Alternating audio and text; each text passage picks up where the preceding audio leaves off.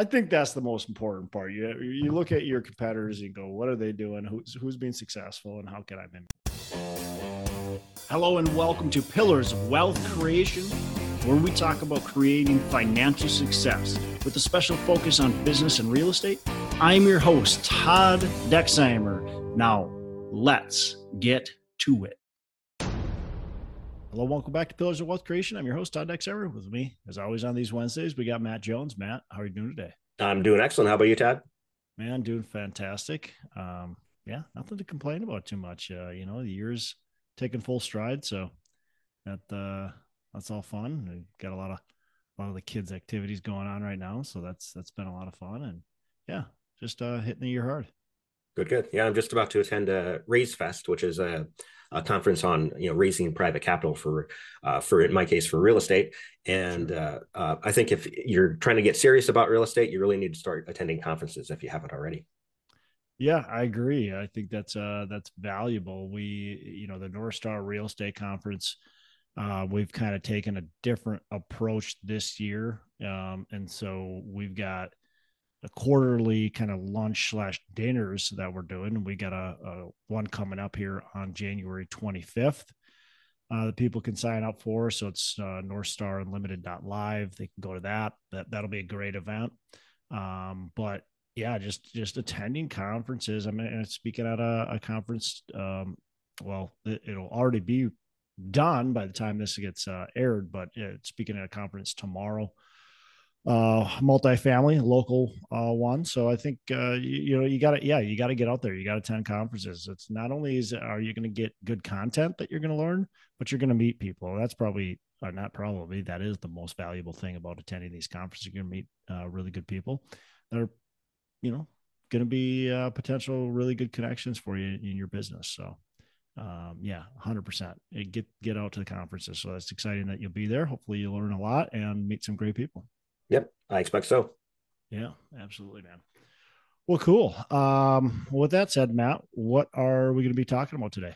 Well, uh, the first thing I am uh, curious uh, regarding Airbnb. You know, uh, I know we have a lot of Airbnb investors that listen to this podcast, and uh, we only talk about it once in a while. But uh, I noticed recently that the the bookings and Airbnb rentals has gone way down this year as compared to last year. Like people are not renting Airbnbs like they used to, and plus, is that, uh, is that because people are just traveling a little bit less right now because they're worried about the economy, or is do, do you know is travel I, down or is travel up? I think travel is up compared to last year at least. You know because of uh, COVID. Are, yeah, bookings. Well, uh, there's a lot more competition. I think sure. there's a lot more Airbnb uh, available, you know, yeah. of units available yeah. than there I used to be. a lot more people that have gotten into Airbnb or or short term rental, mm-hmm. right? A lot of people have gotten into the short term rental. So, yeah, you're probably right. It's they they've kind of flooded the industry with a lot more properties. I mean, I've talked to several people uh, that are doing short term rental developments um, that have just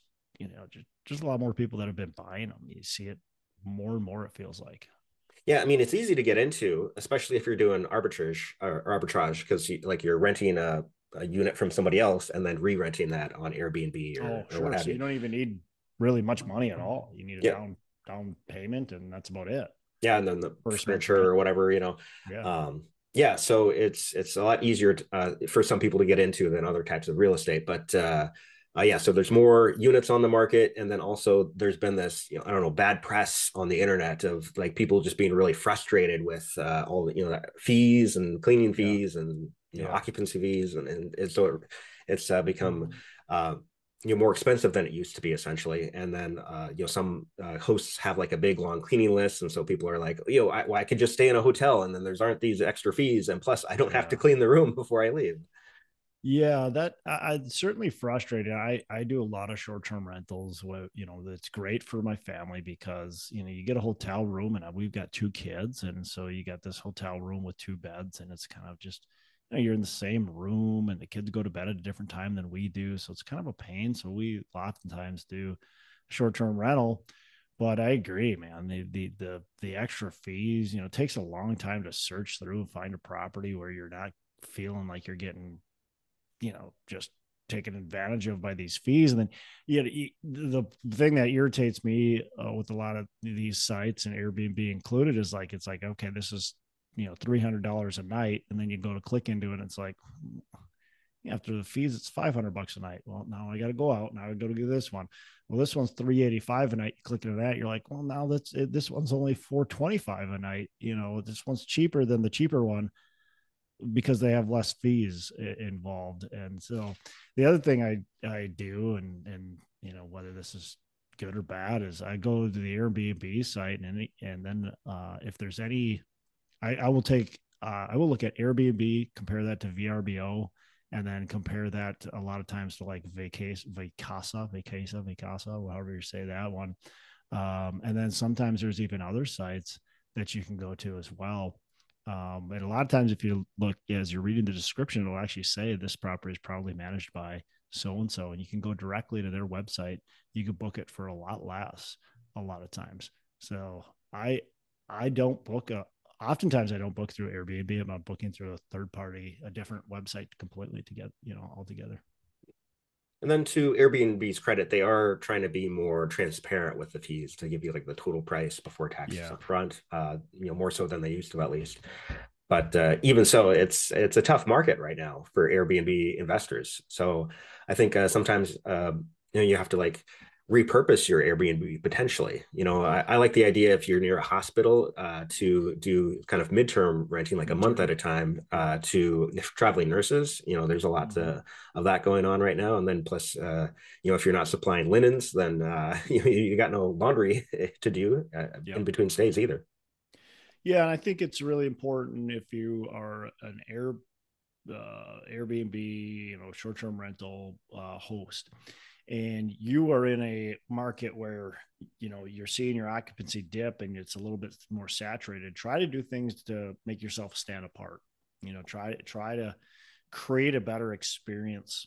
Um, i'm i'm certainly always looking for something unique on properties you know so we were just in utah and for me man the the one of the property we rented it had a hot tub and it was as simple as it had a hot tub and a sauna and I was like this is cool. Like I'm gonna rent there.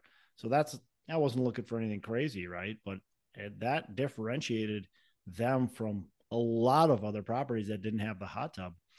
You know it's hot tub's a little bit expensive right? But if that allows you to get a lot more bookings it might be worth it. And then a, the, a little sauna and you know that sauna didn't cost them that much. It wasn't anything special. It was an outdoor sauna.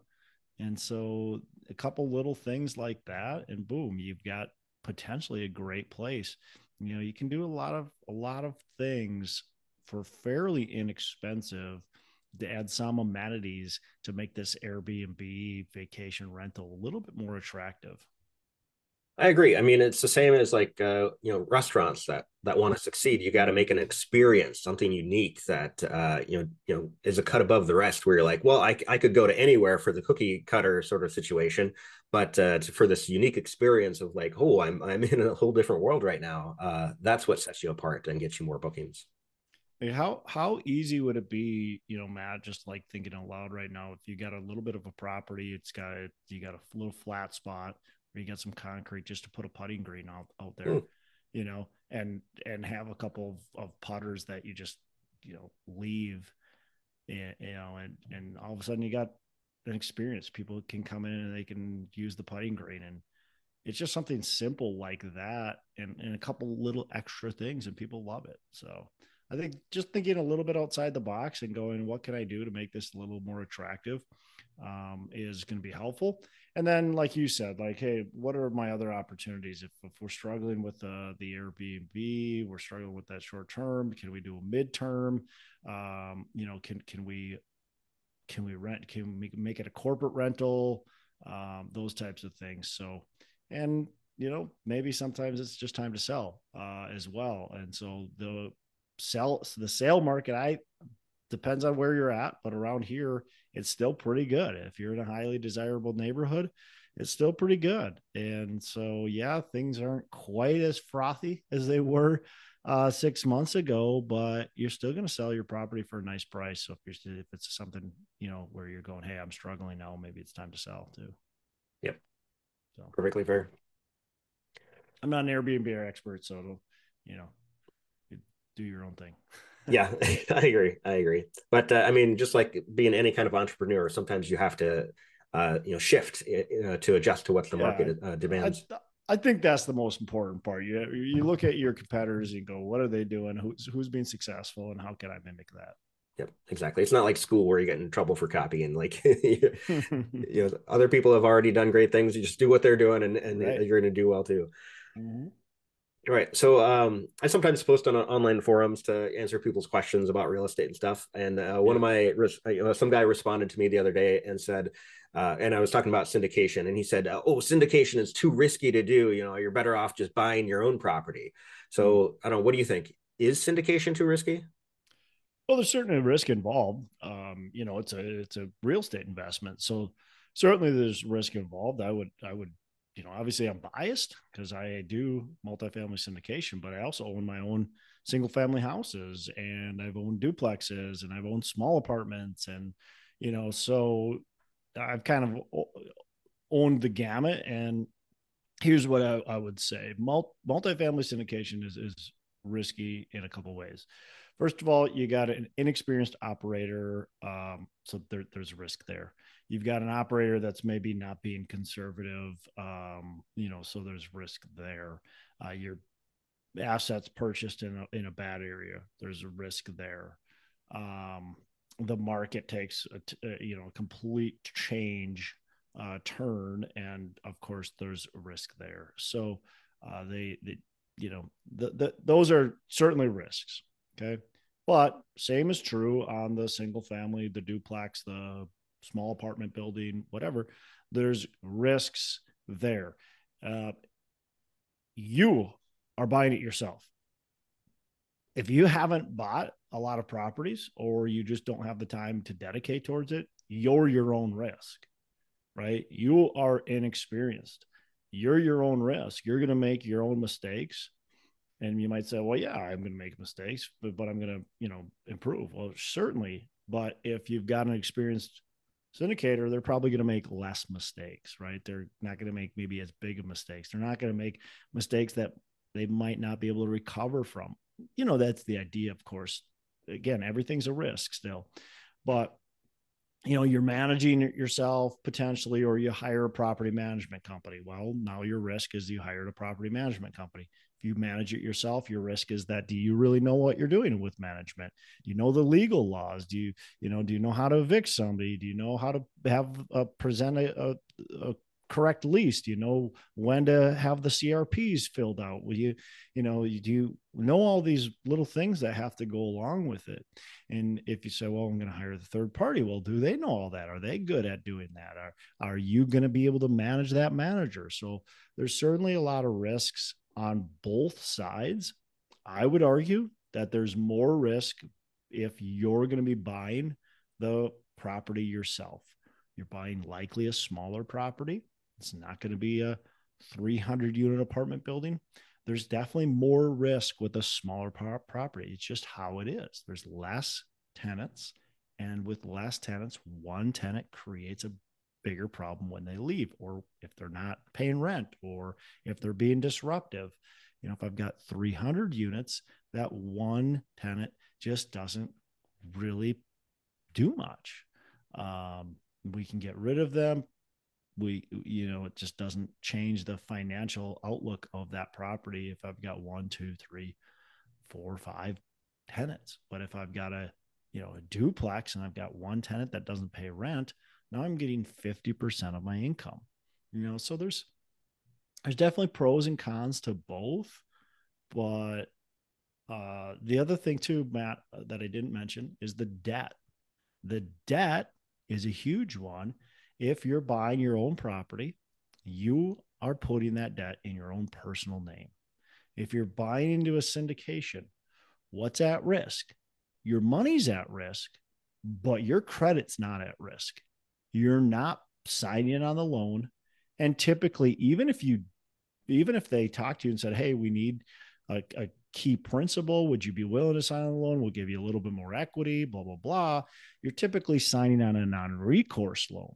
So even with that, typically you're having less risk. And so it's not going to affect your personal credit where, hey, if something goes wrong, not only are, are you going to lose your money, but you're going to destroy your credit if it's, you know, the property in your, in your own name or in an LLC of yours too. Yeah, I mean, even with a single family house that you buy with an LLC, you still have to personally guarantee have through the LLC uh, to yeah. buy that. Yeah. Yeah. Yeah. Uh, the other thing, look, if a tenant sues you, what if a tenant sues you? Okay, well, if it's your own property, they're going to sue you. Well, I've got an LLC. Okay, that maybe protects you, maybe if as long as they can't pierce the corporate veil, but if they can, well, then still you're liable. Well, what if I invest in a syndication? Well, guess what? They're they're suing the entity. It's like it's like them suing Walmart. They're not going after you as a stockholder in Walmart they're going after Walmart Corporation. And so, yeah, is your money at risk? Certainly, but you're you personally aren't at risk of being sued. Just your money is the what's what's again always at risk. And and that's regardless both sides. So yeah, I don't know. I mean, there, the uh, I, I'm fine with people thinking that uh, syndication is risky. Uh, that's fine. They just don't understand it and and it's look, it's just not for everybody, and it, and that's how it is. Yeah, I mean, if you feel like you need to have full control of the deal, then you know syndication isn't right for you in that case. Uh, mm-hmm. You know, but if you if you want to like p- keep on growing and, and, like mitigate your risk or costs, like hundreds of units, the syndication is a great way to do that. So, Matt, I mean, this is uh, this is different, right? It's not the exact same, but it's you get my point here. Matt, are you safer flying your own plane or are you safer hiring a pilot to fly your plane? Well, I've never flown a plane that wasn't like on a video game. So I'm going to say I'm better off hiring a professional pilot. Yeah. You know, and uh, again, it's not exact same, but it's, you know, you get my point with it. The pilot has experience. They've got hours in the sky. They know what they're doing. They've operated this plane before. They know what the gauges mean.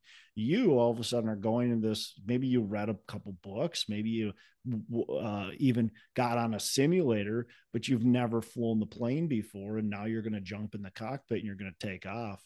And well, what's what's riskier? potentially you can do okay. You can land the plane. Maybe it's a little bumpy along the way. Maybe you hit some turbulence, but you know maybe the landing is not quite perfect but you do it okay. Or maybe you crash the plane into a mountain because you don't know what you're doing or you can't even take off off the ground because man this is way more than what i ever expected. And so the pilot though if you hire the right pilot again things can happen right? There's still risk involved. Uh, the, the plane you know can have a mechanical breakdown. Um, you know a, a, massive storm can come through and you know so there's things that can happen to disrupt that flight and to maybe even cause that flight to crash but it's a lot less likely with a very experienced pilot right than it is with just some guy that's learning how to fly especially that doesn't have a lot of training yeah, uh, professional pilot. You know, they have experience handling through uh, problems that are, are, inevitable to come up from time to time, and they also have systems in place to be able to maintain it. Whereas you just trying to figure it out on your own, uh, you know, you you might make some mistakes. Like like what if you uh, you know have an LLC but you only use one account for your personal and for your business together? you know, that's very easy for the lawyers on the other side to pierce your corporate veil yeah again it's life life and death as a, as a pilot right but mm. in and we're not so we're not talking the exact same thing but a perfect example like look i mean if i if i'm my own pilot that's one thing but if i'm my own pilot and mechanic mm. now i've got even more risk because if i don't know how to be a mechanic. And I, and a lot of people that's what they are with there's these houses. They want to be their own mechanic. They're the ones being the property manager. They're the ones doing the maintenance. They're the ones doing the evictions. They're the ones doing the leasing. They want to try to do it all. And so they're being the mechanic. They're being the pilot. They're trying to do it all. And now now you got a way more risk involved. And that's that's what you avoid with the syndication. Plus you also look most people that are buying single family houses duplexes you know small small apartments have a nine to five job.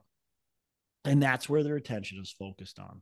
And that's probably where their attention should be focused on because they're probably making good money. That's how they got enough money to be able to buy that single family home. So instead of focusing on something else and taking your eye off the ball, why don't you keep your eye on the ball, focus what you're good at and what you maybe like, and then, you know, do a syndication on the side that's very, very passive that you're relying on an expert to fly the plane, right? So, uh, again, to each their own. It's not you have to do it this way and you can't do it the other way, but you got to think about kind of where you're at and you know what makes sense. And some people are just control freaks, and that's how it is, and and that's what they're going to be, and that's okay. And you know, I've been on both sides of the coin. I've you know managed my own small multifamily, and and I've uh, passively invested. My favorite kind of money to make is the kind of money I don't have to do any work for. That just shows up in my bank account yeah, it's great when a passive investment all of a sudden sells or you're getting that mailbox money in, and it's like, man, this is awesome. Uh, this is awesome. So yeah, I've I've done both. I, have invested uh, a lot of money. Last year, I invested a lot of money into you know, passive investments. In the last you know several years, I have, but I also am very active uh, as well. So you know, again, there's no there's no right or wrong answer here yeah, it just depends on what your strategy is, what your goals are, uh, and. But to know, say syndication is riskier, just it that's just being naive. Right? Yes, that, that's just not being educated, um, and you know, throwing throwing that out there without really understanding it. So. Well, I'll go back on that forum and tell that guy you said so. Yeah, maybe so you can send him this podcast episode. Oh yeah, hey, we talked about this. Um, you know, and again, I would just challenge them to to get educated and to understand what syndication really is. And maybe even if, you know, if they want to take that risk, take 50 grand or, you know, maybe they can even get into one for cheaper, but take 50 grand and invest it in, in a multifamily or doesn't have to be multifamily, but in a syndication, making sure that they do their due diligence on the operator, right? Making sure it's their experienced operator has a good track record. I would challenge them to do that. Um, if they've got some money that they're willing to to take that risk with and then come up with your opinion right? Then go hey i i don't like this passive investing and here's why. Or hey i guess i was wrong. I really like this passive investing. But you know it sounds like they're maybe on on the outside looking in. You know, and i don't know again it's somebody that posted on you know on social media so. Yeah and I would say the biggest way to mitigate your risk with syndication is to you know make sure you're vetting the sponsors. You want somebody with a proven track record and is has high integrity, and uh, you know you can expect that they're going to do what they say they're going to do. Yep, yep, and to diversify into different assets. You know, mm-hmm. it, you know, you don't need to you don't need to buy. You don't need to say, "Hey, I've got three hundred thousand dollars sitting around, and I'm going to do one deal with that three hundred thousand. No, take take that 300,000 and do six deals, you know, invest 50 grand into each one of them or invest, you know, 75, you know, into four of them or whatever it is. Yep. So cool. Anything else? Uh, no, I think that's it for today. Kind of two uh, topics all in one, you know, yeah. Airbnb and, and uh, syndication. Yeah. Well, cool. Uh, not really related to each other either. yeah. Oh, well. All right, man. Well, have a fantastic rest of the day. Make every day Saturday.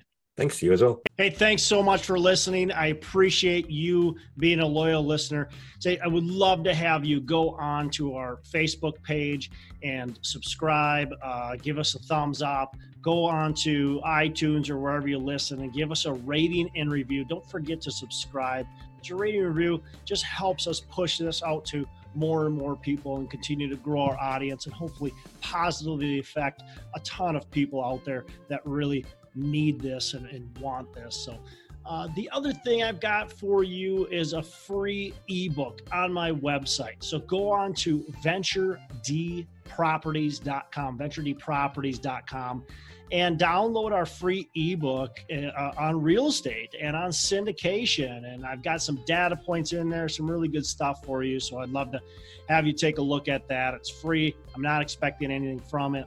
Uh, and, and, also, look, if you want some help in multifamily, want some help learning, growing, getting your business off the ground, I would love to talk to you about what it would look like uh, to work with me potentially and see if that's a good fit. So you can go to coachwithdex.com and check that out, and uh, we can definitely have a, uh, a call. Thanks a lot for listening. You make it a fantastic rest of the day. I'll catch you on the next episode.